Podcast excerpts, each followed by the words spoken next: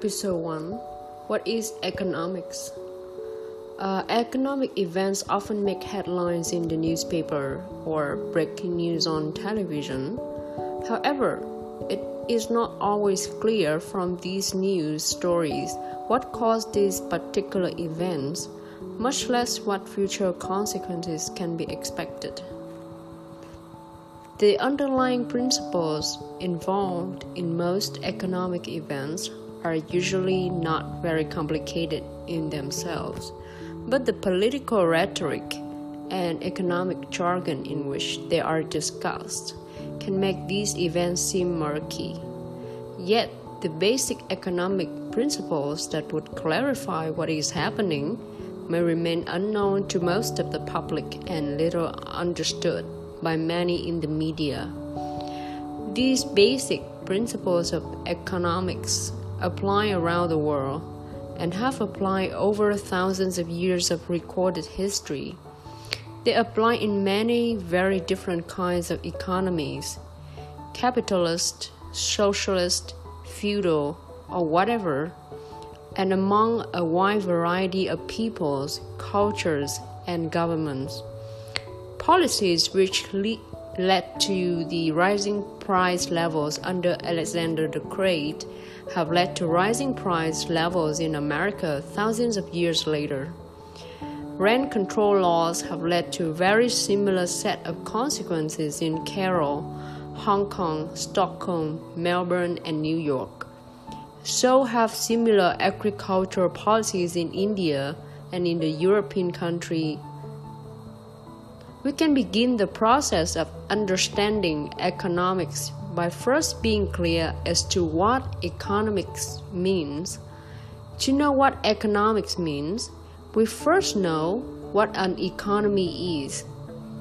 Perhaps most of us think of an economy as a system for the production and distribution of the goods and services we use in daily life.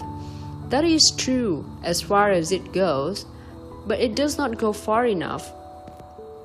Because if everything was available in unlimited abundance, there is no need to economize and therefore no economics. So I will borrow an extinguished classic definition of economics by a distinguished British economist named Lionel Robbins. Economics is the study of the use of the scarce resources which have alternative uses. So, there are three points that worth mentioning in this definition of economics. The first point is scarcity. So, the first lesson of economics is the scarcity. What does scarce mean? It means that what everybody wants adds up to more than there is.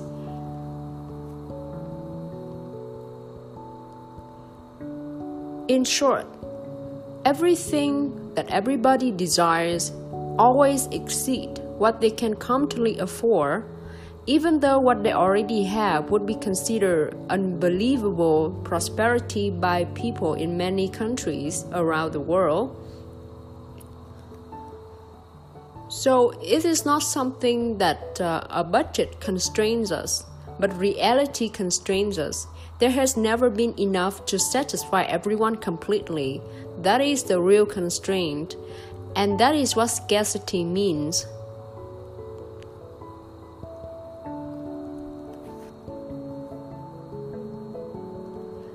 Because of the scarcity, there should be a thing that imply a need for both productive efforts and personal responsibility in spending and a resulting income. So, regardless of the government's policies, practices, or institutions, whether the policies are wise or unwise, noble or ignoble, there is simply not enough to go around to satisfy all our desires to the fullest. Unmet needs is inherent in these circumstances. The second point in this definition of economics is about the productivity. So economics is just is not just about dealing with the existing output of goods and services as consumers. It is also more fundamentally about producing that output from scarce resource and turning inputs into outputs.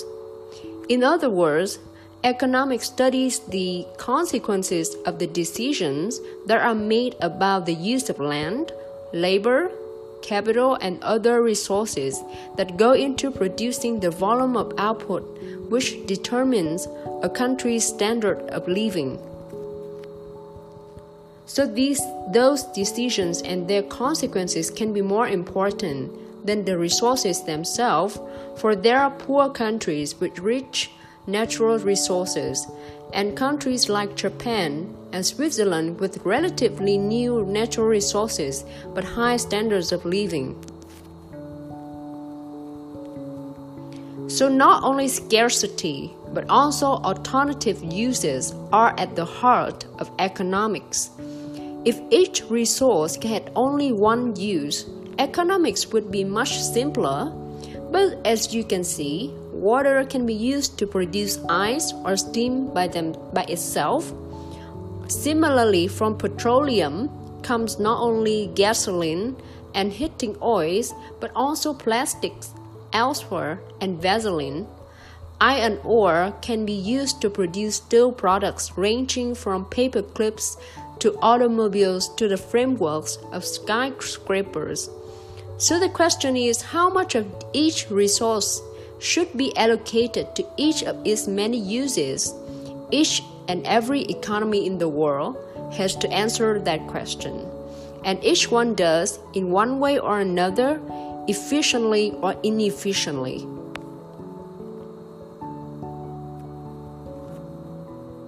Efficiency in production uh, which means the rate at which the inputs are turned into output. It, it affects the standard of living of the whole societies.